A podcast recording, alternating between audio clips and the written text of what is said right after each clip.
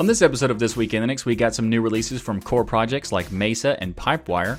We also got some news from MyPaint, GTK, and a new convergence app project called Maui. Then we'll check out some distro news regarding the Untangle firewall and some Red Hat news about CoreOS Container Linux. Later in the show, we'll cover some really interesting news from NVIDIA about ray tracing on Vulkan. Someone in the UK police thought it was a good idea to warn parents that their kids may become hackers, so we'll talk about that. And Microsoft announced their Microsoft Defender is coming to Linux. Then we'll round out the show with some great deals for games, books, and comics from the latest Humble bundles. All that and much more coming up. I'm Michael Tunnell of Tux Digital and the Destination Linux Network, and this is your weekly source for Linux GNews.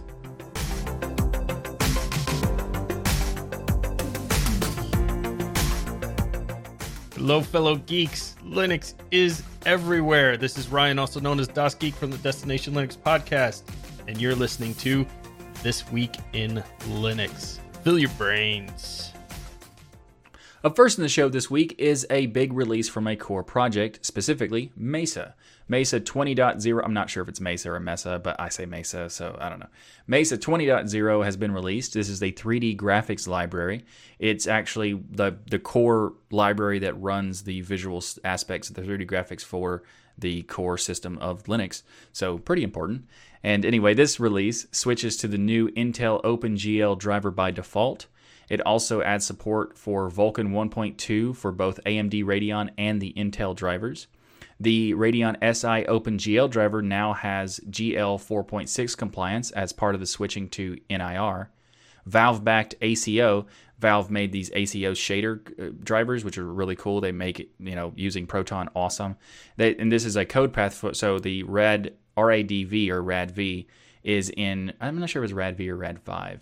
I'll go with RAD 5, sounds better, is in much better shape, and many other improvements have been made to the Mesa drivers. Just overall, it's a big major release for the Mesa drivers, and if you're using a you know rolling release, you can you'll probably be able to get them pretty quickly. If you're using an LTS or something like that, it might be a little while before that happens.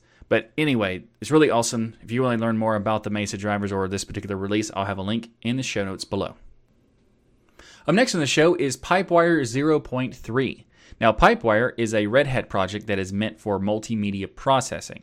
So this project is like the it's an audio and video underlying framework essentially at, to help the improve the audio for using Linux.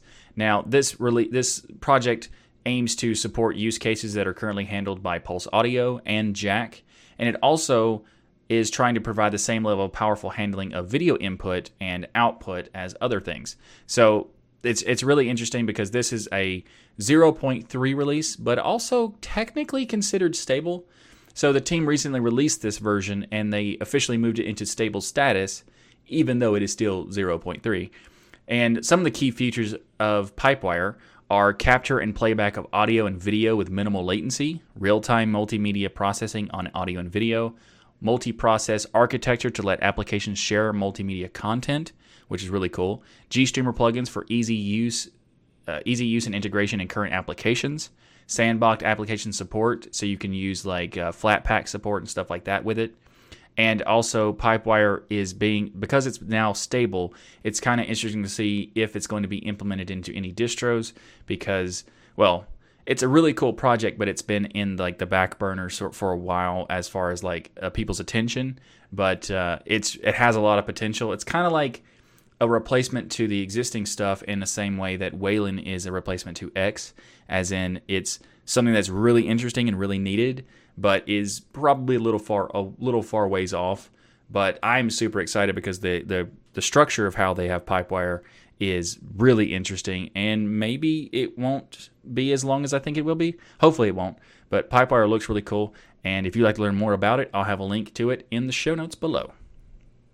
This episode of This Week in Linux is sponsored by DigitalOcean. DigitalOcean offers the simplest, most developer friendly cloud platform. It's optimized to make managing and scaling apps easy with an intuitive API, multiple storage options, integrated firewalls, load balancers, and more. You can get all this plus access to their world class customer support for as low as $5 per month. Or you can use their flexible pricing structure for as, zero, as little as 0.7 cents per hour. That's not 7 cents, that's 0.7 cents per hour. DigitalOcean also has 2,000 cloud agnostic tutorials to help you stay up to date with the latest open source software, languages, and frameworks. And you can get started on DigitalOcean for two months for free with a $100 credit by going to do.co slash DLN. Again, you can get started on DigitalOcean with that $100 credit for free by going to do.co slash DLN.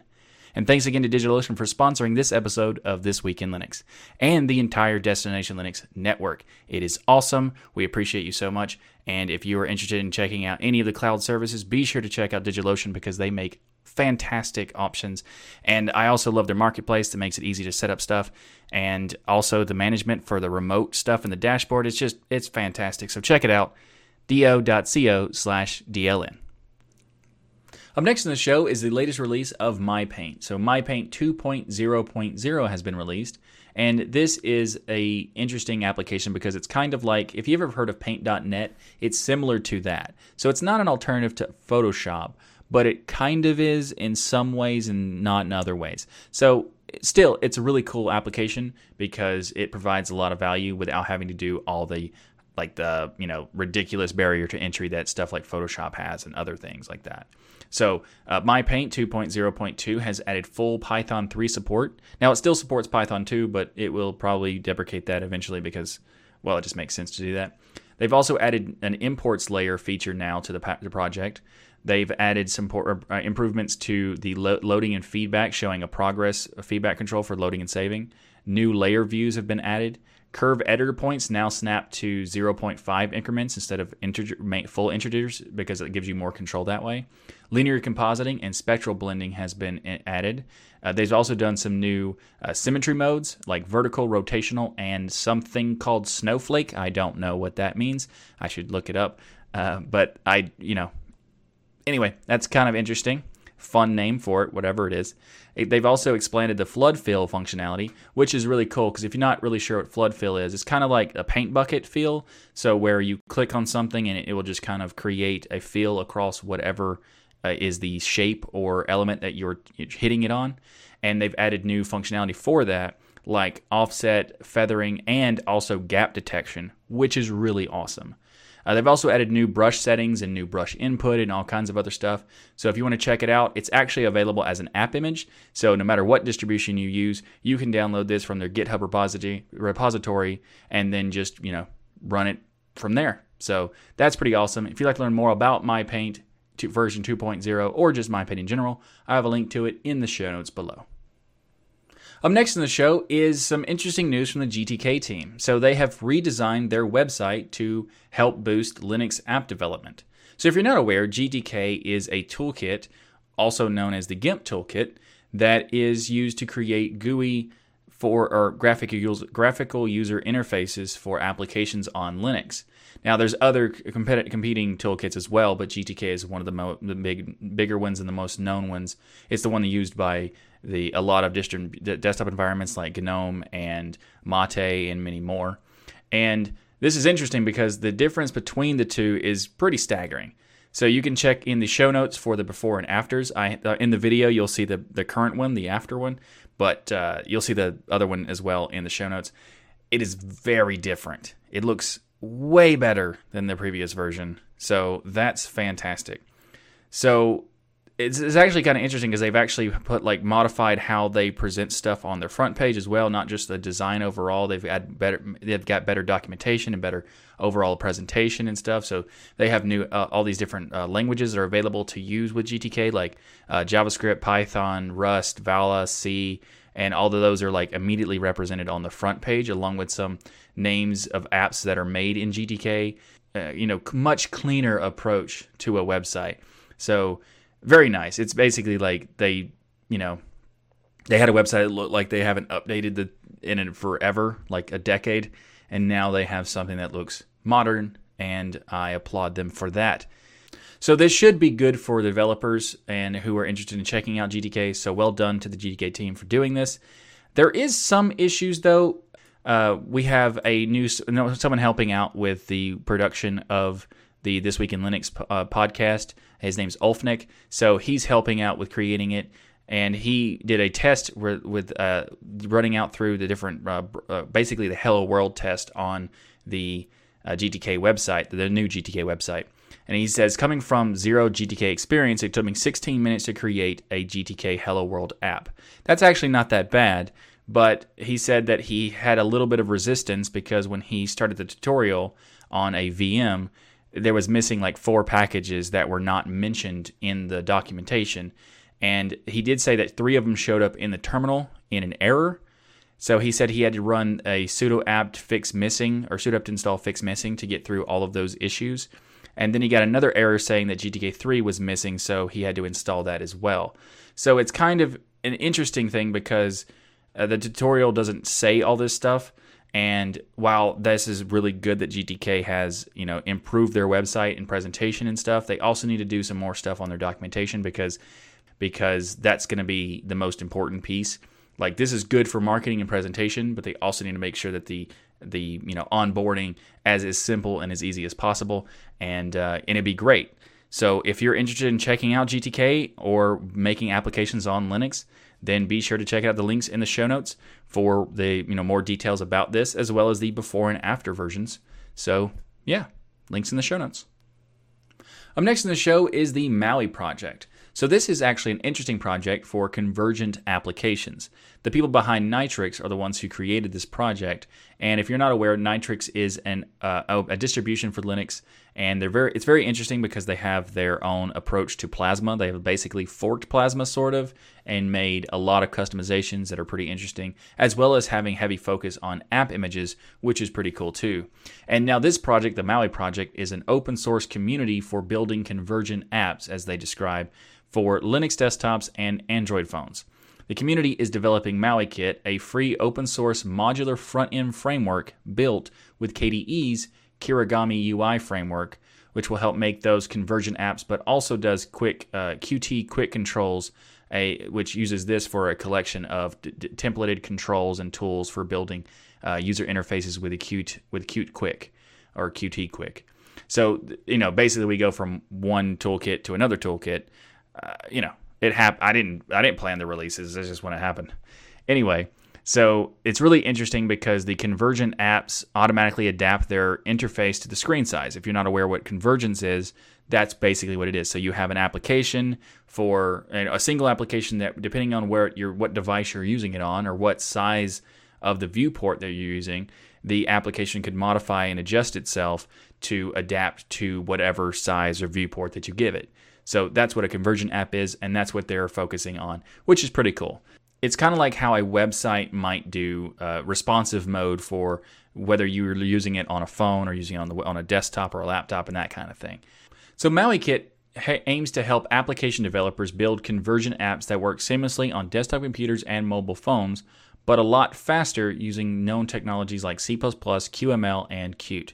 The user interfaces built with MauiKit follow their in house human interface guidelines, or HIG, some people like to say, and apps made with MauiKit use the same code for both the mobile and the desktop versions, which means that users will get the same set of features as well for whatever platform they're using. This will also be useful for mobile Linux devices like maybe the PinePhone, where you could have these applications running on the PinePhone and not have to rebuild for specific structures and stuff like that. So maybe, maybe not, I don't know, but that's really interesting overall. And it's it's you know it's very early days, and you know there's there's still got to be a lot of work on their documentation and stuff. But it's pretty cool that they're making this this uh, Maui project for making convergent apps. I mean, Kirigami framework also kind of does something similar, but not as specific for that purpose. So, anyway, if you'd like to learn more about the Maui project, I'll have a link to it in the show notes, as well as a link to the Nitrux project because it's pretty cool too. So, up next, we're going to do a little bit of some housekeeping. And first of all, I want to thank the people who are helping me make this show possible, and that are the patrons. So, if you'd like to help me make this show and, you know, give help me do devote more time to creating this show and also the other content of Tux Digital, you can become a patron of Tux Digital by going to tuxdigital.com slash Patreon or tuxdigital.com slash sponsors to help me make the show because it is really, really, really awesome that so many people, there's even, there's 80 people now or patrons right now that are helping me make this show. And I want to say thank you so much for helping me do this because this is a passion of mine and I love making this, this show and this content. So if you would like to help me make it, be sure to check out the links in the show notes below for more details on how to do that. Also, be sure to check out Library because the Tux Digital channel and this podcast, naturally, are also a part of Library now. So if you've never heard of it, Library or LBRY is a alternative or competitor to YouTube. And it's really interesting because the way they describe it, they describe the platform as secure, open, and community-run digital marketplace. Now, this is really cool because it's based on blockchain technology to power the platform. And that sounds like, you know, kind of ridiculous, but at the same time, it's pretty awesome too because how it works is just really interesting. And if you'd like me to do a video talking about library, let me know and I'll make that later on the channel because library is pretty cool. So uh, we actually have a ch- the YouTube the Tux Digital channel is now on library. if you'd like to watch the show there, and also the Destination Linux Network channel is also on library. if you'd like to check it out. And yeah, so library is pretty cool. If you want to have an alternative to YouTube, there you go. Also, speaking of Destination Linux Network, check out the new podcast from DLN called Hardware Addicts. This is a computer hardware and technology podcast, and it's a really fun show about all sorts of stuff in computer hardware and the latest technologies and stuff like that. And episode three, which is the current the current version that's out, has covers routers, a NAS network network attached storage. If you don't know what NAS means, and it also has tips for beginners in choosing cameras. So like you know difference between point point and shoot, the difference between DSLRs and mirrorless, and all that kind of stuff. And it also there's a breakdown of PC cooling systems available for you to and how to how to cool your computer and that kind of like the best proper best solutions and that kind of thing. So we have that in the episode as well. And as I said, we not only am I a part of the Destination Linux Network, I'm also one of the co-hosts of uh, Hardware Addicts. So it's pretty interesting, and I might be a little bit biased, but I think it's a great show. But I'd also like to point out that I'm not really a hardware guy, so it's kind of fun for me in the sense that this is a show that I don't really, this is a topic that I'm not really experienced in, so I get to learn. It's a, it's really cool because I get to learn when I'm being a part of the show. And if you aren't into, if you're not really a hardware person, but you like to, you're interested in it and you'd like to learn more, you could join me on my journey as well. So yeah, also, just want to remind you, if you didn't know, that the Destination Linux podcast YouTube channel has been now converted into the Destination Linux Network YouTube channel, which means it now has a consolidation of all the shows in the network in one place. So if you'd like to check it out, you can go subscribe to there and you can get all the content from all the podcasts, including some of the podcasts are exclusively on that channel. So be sure to check that out with like DLN Xtend, Hardware Addicts, and some others. So be sure to check all that out. And uh, I will still be posting content on this channel, Tux Digital as well as this will be the main sh- channel for the This Week in Linux podcast. Uh, that's just because I've it's been around for so much so much longer that it makes sense to keep that going. Uh, but this will be like a new approach for uh, you know one stop shop, so to speak, for all the DLN content and a way to introduce people to all of the content that they may not know about as a part of the rest of the network. So be sure to check it out if you're interested and I'll have a link to the show notes, as well as a link to the other fantastic thing that's a part of the Destination Linux network, and that is the DLN Forum. So, the DLN Forum is a really great place to kind of communicate with people and learn things, get help with stuff. And if you'd like to join this Week in Linux community, the Destination Linux community are all combined into the Destination Linux community, or Destination Linux network community on the DLN Forum. So, on the forum, you can talk about all the great content available in the network, share tips and tricks and you found throughout your Linux journey, get help from a wide range of users, or just hang out with fellow Linux enthusiasts. DLN Forum is also a great way to interact with me because each episode of the show is posted on the forum, and comments are not only welcomed but encouraged. So the best thing about the DLN forum is no matter what user level you are, a beginner or a master sudoer, you'll enjoy being a part of the forum because it's not just a discourse forum, it's a community. Up next in the show is Untangle NG Firewall has released 15.0 version. So if you're not aware, Untangle it is, is a Linux-based or specifically even Debian-based firewall uh, distribution, and it also works as a network gateway designed for like small to medium-sized like businesses and enterprise and that kind of thing. So they say in their release notes that the release of NG Firewall 15 provides an, a peace of mind to today's network administrators. While hackers are using newer technologies and attacking under the radar, Untangle is faster evolving to block their attacks before they even happen. Which, yes, that is a fantastic um, pitch, I guess. You know, uh, the new threat prevention app that they added analyzes web pages, and it has like this web page association stuff for apps and files, and it acts kind of like a gatekeeper to determine what is or is not allowed based on the assessed threat risk level. Uh, but the, one of the things that I thought was pretty cool and really interesting because they have filtering attached to various search engines now, like Google and Bing. So they have this thing called Kids Search, kids with a Z, because reasons.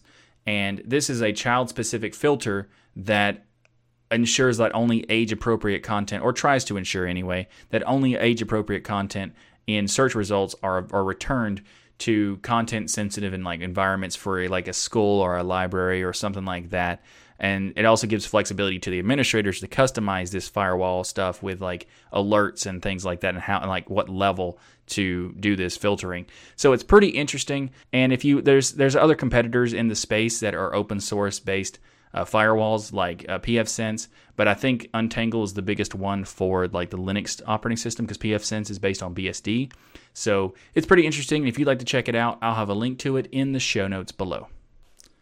So, up next in the show is some interesting news, and that is that Container Linux has reached end of or will soon be reaching end of life.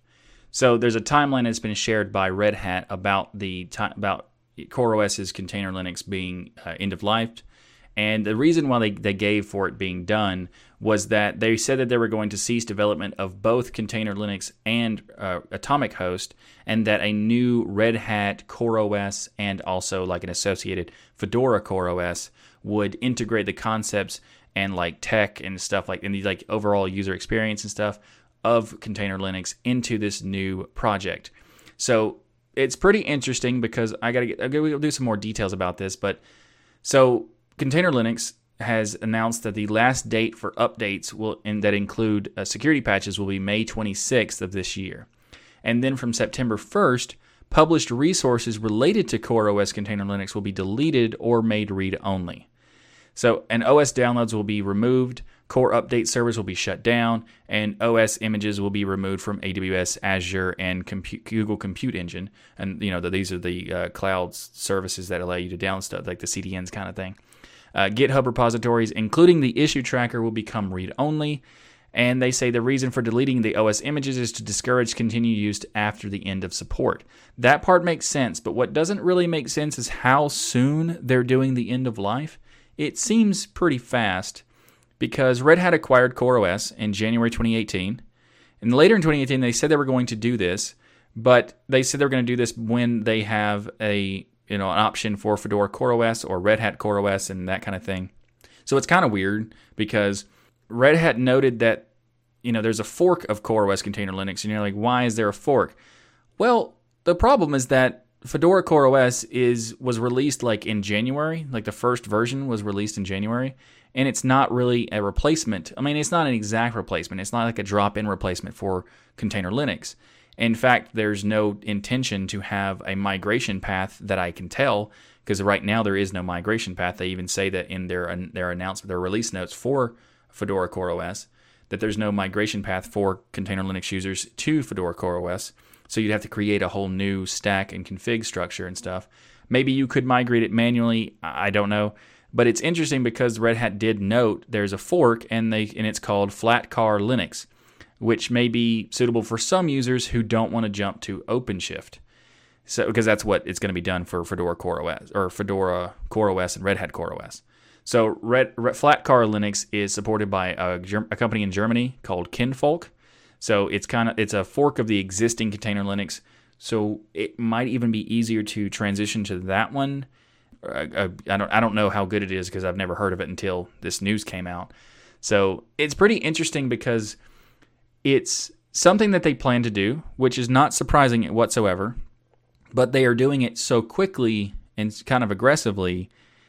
Yet, what they're wanting people to use is not ready technically for production because they say it's not like, you know, they're not giving a stability claim or whatever.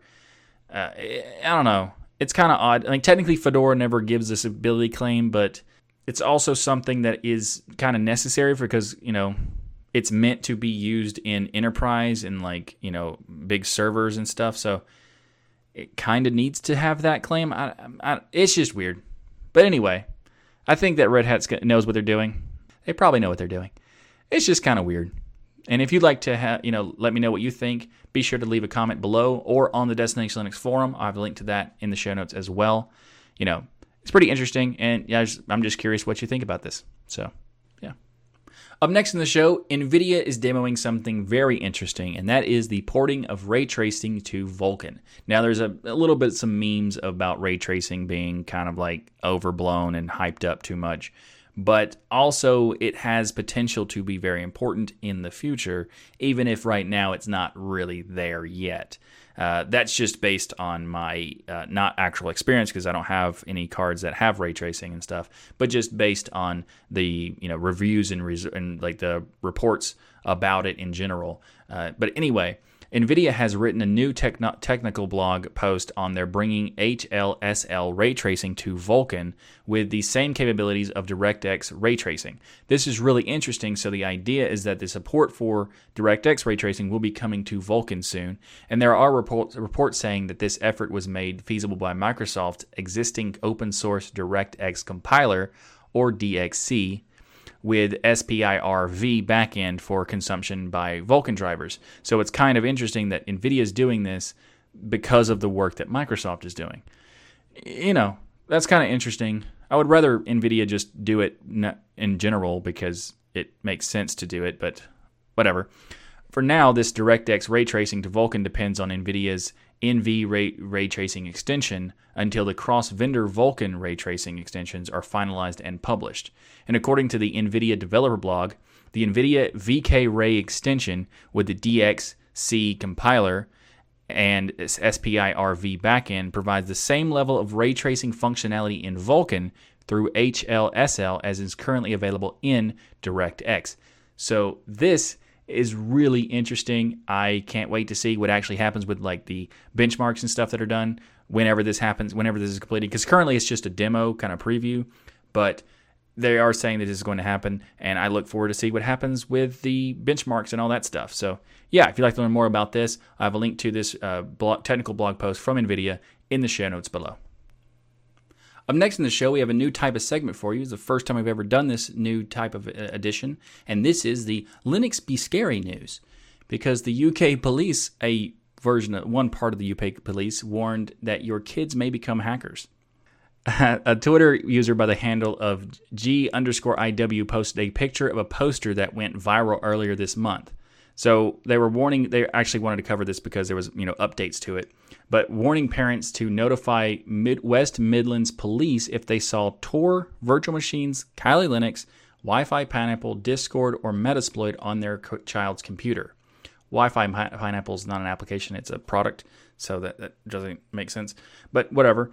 Uh, they don't know these things. Obviously, that's why they're making these ridiculous statements and these completely absurd things like, oh no, this is horrible you know, your kid has these applications installed on their computer, you must call the police? What? Like, what? uh, whatever. But, you know, very quickly, Kali Linux responded within like 10 minutes or so. And they said that I have to admit, it's sort of nice that they gave kids a roadmap on where to get started. We all know the easiest way to get a kid to do something is to tell them they can't or they should not do it. And then they list specific items not to do. Too bad they didn't link to Kalilit.training, the website for them. Uh, which fantastic. That'd be great if they did. But uh, that's a good that's a good jab. Uh, and that's very true. You know, tell someone you, they shouldn't do it or they can't do it, and that makes them want to do it even more. So yeah, totally not reasonable. Like this poster is just weird. But the next day, the West Midlands Police replied accepting responsibility for it, saying that the poster produced by a third party was created as an aid to assist teachers with safeguarding kids in schools. It was taken from wider information on cyber tools, which could be used to commit cyber attacks, but equally have legitimate purposes.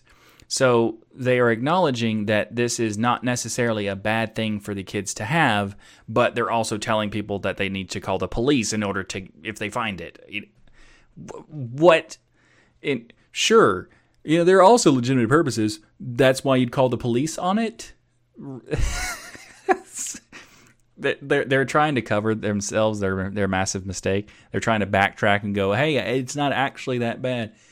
Yeah it is. Uh, but anyway it, it gives some comedy for the show so i guess there's a benefit there. So what's really interesting that's fantastic about it as well is that there's at the, the bottom right of the poster it says NCA or National Crime Agency, and the National Crime Agency responded to this, denying completely having nothing to do with it. They say that the, the NCA was not involved in the production or release of this poster. There are many tools which the tech savvy children use, and some of which can be used for both legal and illegal purposes. So it is vital that parents and children know how these tools can be used safely. So they do actually sort of agree to it, but they had nothing to do with this most this poster. So they're kind of like half distancing themselves and half agreeing. So ZDNet reached out to West Midland Police for comment, and they replied, this poster was produced to raise awareness among teachers, parents, and guardians to help them advise children how to stay safe online. Okay, fair enough. The poster highlighted some of the digital tools that children might be using at home. Software mentioned is legal and, in the vast majority of cases, is used legitimately, giving great benefit to the, those interested in developing their digital skills. However, as with any software, it is also can be misused with those with much less legitimate intentions. The purpose of this poster was to provide a quick reference guide to the range of software available so that those parental responsibility for children and young people we can start up a conversation about the safe and legal use of computers and technologies with these children and young people. Okay, that sounds great. If that was your intention, that's great. But why does it also say call the police if they find it because that implies that it's not your intention because you have no idea what you're talking about. So basically this was a, you know, a retcon trying to fix your mistake prior to making it, you know. So that's what that's what it really really seems like. So yeah, if you are using these tools, be sure to uh, call the West Midland Police on yourself or apparently or whatever. You know that the great thing about it is that they also listed Discord, and Discord has nothing to do with cybersecurity or any kind of thing like that. So it's just like they have no idea. And also, virtual machines can be done without having anything to do with it as well. And Tor is not a, a breaking, a, a penetration testing thing. That's just a security on your own side. Like it's so silly that like they're just saying like, oh, we heard of these things and we heard they were bad and therefore dark web and such. Anyway, so yeah, uh, Linux Be Scary news apparently exists now on this show. Also, something else that apparently exists that's pretty interesting is Microsoft Defender ATP preview for Linux has been released. This is a public preview of Microsoft's Defender Advanced Threat Protection Suite, or ATP, and this is available for various different Linux distributions. It is used. It used to be called Windows Defender. Uh, last year, they rebranded it to Microsoft Defenders, like because they were trying to spread to spread it off to new platforms and stuff like that. Although you know there has been some issues of people saying it's not the best thing anyway, but you know whatever. I haven't used Windows in a very long time, so I have absolutely no idea. Um, but anyway, so the tool is also coming to iOS and Android later this year, which that makes more sense than a Linux version. It makes more sense for the mobile versions because mobile is more susceptible to it and less, you know, Android is a mess. Let's just face it, Android's a mess. So they're saying that next week they're going to reveal some more stuff about that, you know, the mobile versions and everything. But for now, Linux, the server front has availability for Microsoft Defender ATP or Advanced Threat Protection for various different distributions, including RHEL, CentOS, RHEL 7 and CentOS 7 and above, Ubuntu 1604 LTS and above, but only LTS, so 1804 and 2004, I assume, whenever that whenever that comes out. You know, I, I do know it's April, but whatever. Uh, so, uh, SUSE Linux Enterprise Server or SLES, 12 and higher will be uh, supported. Nine uh, Debian 9 and higher is supported, and Oracle Enterprise Linux 7 is also supported by the preview. And this is interesting because in a blog post, Microsoft writes, We're announcing another step in our journey to offer security from Microsoft. Security from Microsoft. Interesting way you put that. With public preview of Microsoft Security ATP for Linux. Extending endpoint threat protection to Linux has been a long time asked for our customers, and we're excited to be able to deliver on that. Who's asking for this? Especially who's asking Microsoft for this? It, it, what? For Microsoft Defender for Linux, people are asking for that. Hmm. Sure. Sure, they are. However, it is hilarious again that they're offering security from Microsoft, you know, as in, oh, you know, Microsoft is being the problem and they're trying to get security from them. I know that's not what they meant, but it's funny they use that words because it was just perfect. The company goes on to say, We know our customers' environments are complex, and providing comprehensive protection across multiple platforms through a single solution and streamlined view is more important than ever. Next week at the RSA conference, we'll provide a preview of our investments in mobile threat defense with the work we're doing to bring our solutions to Android and iOS. That part actually makes sense. You should actually have, you know, support. You should have some of security tool on Android. I am not sure about iOS. I'm not really that familiar with that. I used it a long time ago when there wasn't an Android, but since Android came out, I was like, okay, I'll use Android. And then I realized later that Android was uh, a mess. So that's why I can't wait for a Pine phone with Ubuntu Touch because that's gonna be awesome. And anyway, I talked I've talked about the Pine phone many times before, but you know, we also talked about it earlier for the Maui project. So you know, hey, whatever. Uh, the arrival of Microsoft Defender ATP on iOS and Android is a response to the growing security problems that face mobile users. That's what they say. And actually, to be fair, that's a problem. So it makes sense that they would do that. So it'll be interesting to see how it works on the iPhone as well as the Android and see how, like, you know, because Apple places a lot of restrictions on apps. So I'm curious what will happen there. But not curious enough to get an, to get an iPhone or to get a Microsoft Defender on the phone. So you know, whatever. If the reports tell me what happens, I'd be happy to check it out. But that's enough for this one. I think it's pretty funny. Two funny topics back to back. But well, I guess it's there's some le- there's some legitimacy to it because you know Linux is not invulnerable or invulnerable, of course. So it's not that ridiculous. But to say that they were being there had long term people asking for it, uh, probably not. Probably not. Up next in the show, and the final topic for this week is the a news section as well. We, we talked about the Linux Be Scary news section, and we have another news section, and that is the affiliate links to help this show news. And this is related to Humble Bundle because Humble Bundle is a really great uh, project that also allows you to have affiliate links, and that I use them. And also, if you want to use them, it helps the show, helps the Tux Digital channel, and you know, overall helps me create this content and create this show. So I would very much appreciate it if you were to do that. So if you are interested in these bundles, be sure to use the links in the description and in the show notes.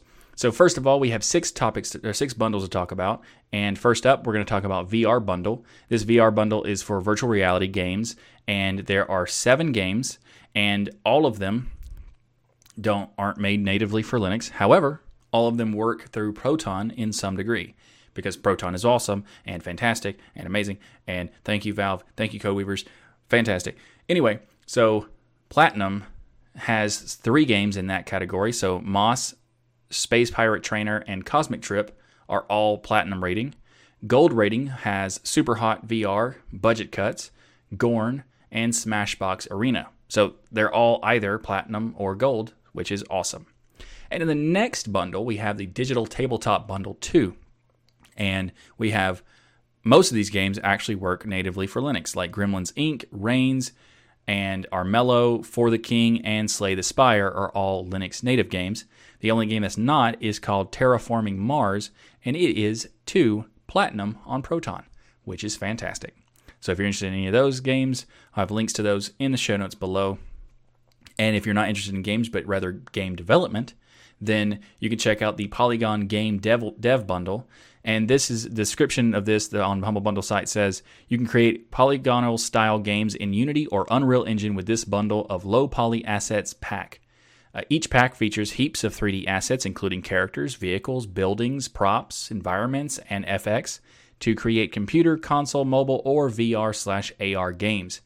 This is pretty interesting. If you're interested in gaming, uh, check it out. I'll have a link in the show notes, or game development specifically. And the next three things are uh, pretty cool. I think they're pretty cool. Uh, first of all, there's two book bundles, and then there's gonna be a comic book bundle, which I'll tie into something else when I get to that. But first of all, the first book bundle is the Cybersecurity 2020 by Wiley.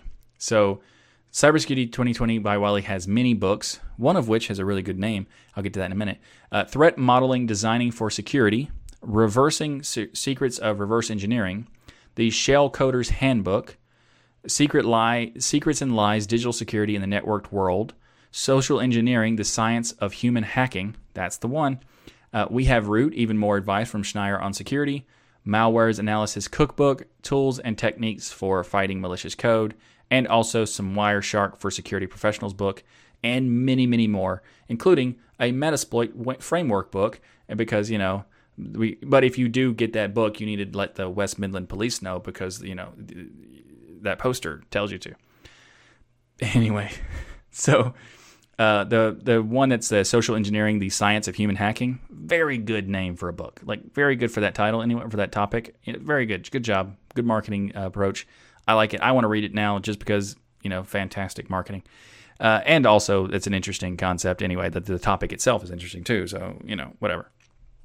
Next up, more books, another book bundle, and this is something else that I'm also interested in. Uh, probably a little bit more so because I'm I'm a designer and I do care, I am interested in user experience or UX, and this is a book bundle specifically for that. So if you're interested in any of this, uh, be sure to check it out.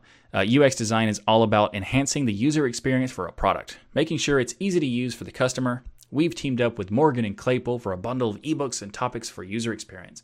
First of all, they have a lot of books in here. I'm only going to cover a couple, but mobile interactions and context, a designerly way toward t- digital ecology, a qualitative HCI research going behind the scenes, interaction for virtualization, visualization, oops, interaction for visualization, contextual design evolved, designing for gestures and tangible interaction, experience design, technology for all the right reasons. Now, None of these actually are as catchy as the science of human hacking, but still pretty good. And if you're interested in UX, UX design, like I am, uh, i am very interested in. I've been doing I've been design doing design for a very long time, and I hope that many of the projects that are Linux related or open source related will check out a little bit more about user experience design because they need it. I'm not going to name anything, but a lot of them need it. Moving on, the final book bundle or comic book bundle is included is Bloodshot 2020 by Valiant. So Valiant is a comics company, Valiant Comics, and they're not one of the big ones. Like that's DC and Marvel, and then there's like Image, and then basically Valiant. I guess Valiant, Dark Horse are kind of like competitors in that level. I don't know which one I'd put at the higher rank. I, I don't know basically it's not one of the mainstream ones it's one of the indie book companies but they have a lot of cool, cool characters. Uh, my favorite character probably is X-O Manowar from them and it's a really cool character. And they also have my second favorite which would probably be bloodshot. And bloodshot 2020 is what this bundle's about mostly bloodshot stuff but also there's other stuff like X-O Manowar uh, ninjak and harbinger wars are also included in this bundle a couple of those for each. And uh, bloodshot has volume 1 through 6 as well as many other like extra ones like you know Bloodshot Reborn and stuff like that. But the reason I wanted to talk about this one is one, I'm a fan of comics. If you've never, you know, had a conversation with me about comics, I love comics, and uh, Valiant is a really good comic company, and Bloodshot's a really cool character. Uh, it's kind of kind of a silly character, but also kind of awesome at the same time. It's hard to describe another thing that I want to talk about is that this is a good marketing thing as well. In you know, not that necessarily the titles, but the marketing push that they're doing here is really good because when I saw that this was on a humble bundle, I was like, oh, that's cool. Aren't they making a movie about that? And turns out the movie's coming out in a couple weeks because I knew they were making a movie. I just couldn't remember when it was going to happen. And if you want to know, Bloodshot, who is the guy, who person who's playing Bloodshot, is Vin Diesel which is pretty cool. If you want, if you're interested in checking out that movie, I will be watching it for sure because I like Bloodshot and I like Valiant, and uh, I'm looking to see. I'm looking forward to see what how Blood uh, Bloodshot is handled by Vin Diesel because that's pretty interesting. So if you like comics, then check out Bloodshot by Valiant. So yeah. Also, X-O Manowar, fantastic. Uh, anyway, I'm gonna stop nerding out on comics now, and we're just gonna go ahead and end the show. Well, I mean, there's an outro as well, but you know what I mean. Links in the show notes for all the affiliates links for the new segment, affiliate links that help this show, news. Thanks for watching this episode of This Week in Linux. If you like what I do here on this show, please like that smash button and be sure to subscribe. If you'd like to support the Tux Digital channel, you can become a patron on Patreon or on sponsors. And you can also check out the PayPal option and the other options that are available at tuxdigital.com slash contribute. Or you can order the Linux is Everywhere t-shirt by going to tuxdigital.com slash Linux is Everywhere. Or if you're in Europe, you can go to tuxdigital.com slash Linux Everywhere EU for shipping inside of Europe. We also have ways to contribute without any cost to you by using our affiliate links. You can find links for places like Amazon, Humble Bundle, and many more by going to tuxdigital.com slash affiliates. And if you'd like some more podcasting goodness from me, then check out the latest episode of Destination Linux, as I'm a co-host of that show. And also, you can do that by going to destinationlinux.org. And speaking of Destination Linux, you can check out the rest of the content that is all so tons of awesome stuff for podcasts, YouTube channels, and all kinds of stuff at the destinationlinux.network website. And be sure to join the forum, as I mentioned earlier in the housekeeping. It's, it's an awesome forum, and the Telegram is great. Discord's great. Be sure to check it out. DestinationLinux.network. So thanks again for watching. I'm Michael Tunnell with Tux Digital and the Destination Linux Network. And as always, keep using, learning, and enjoying Linux.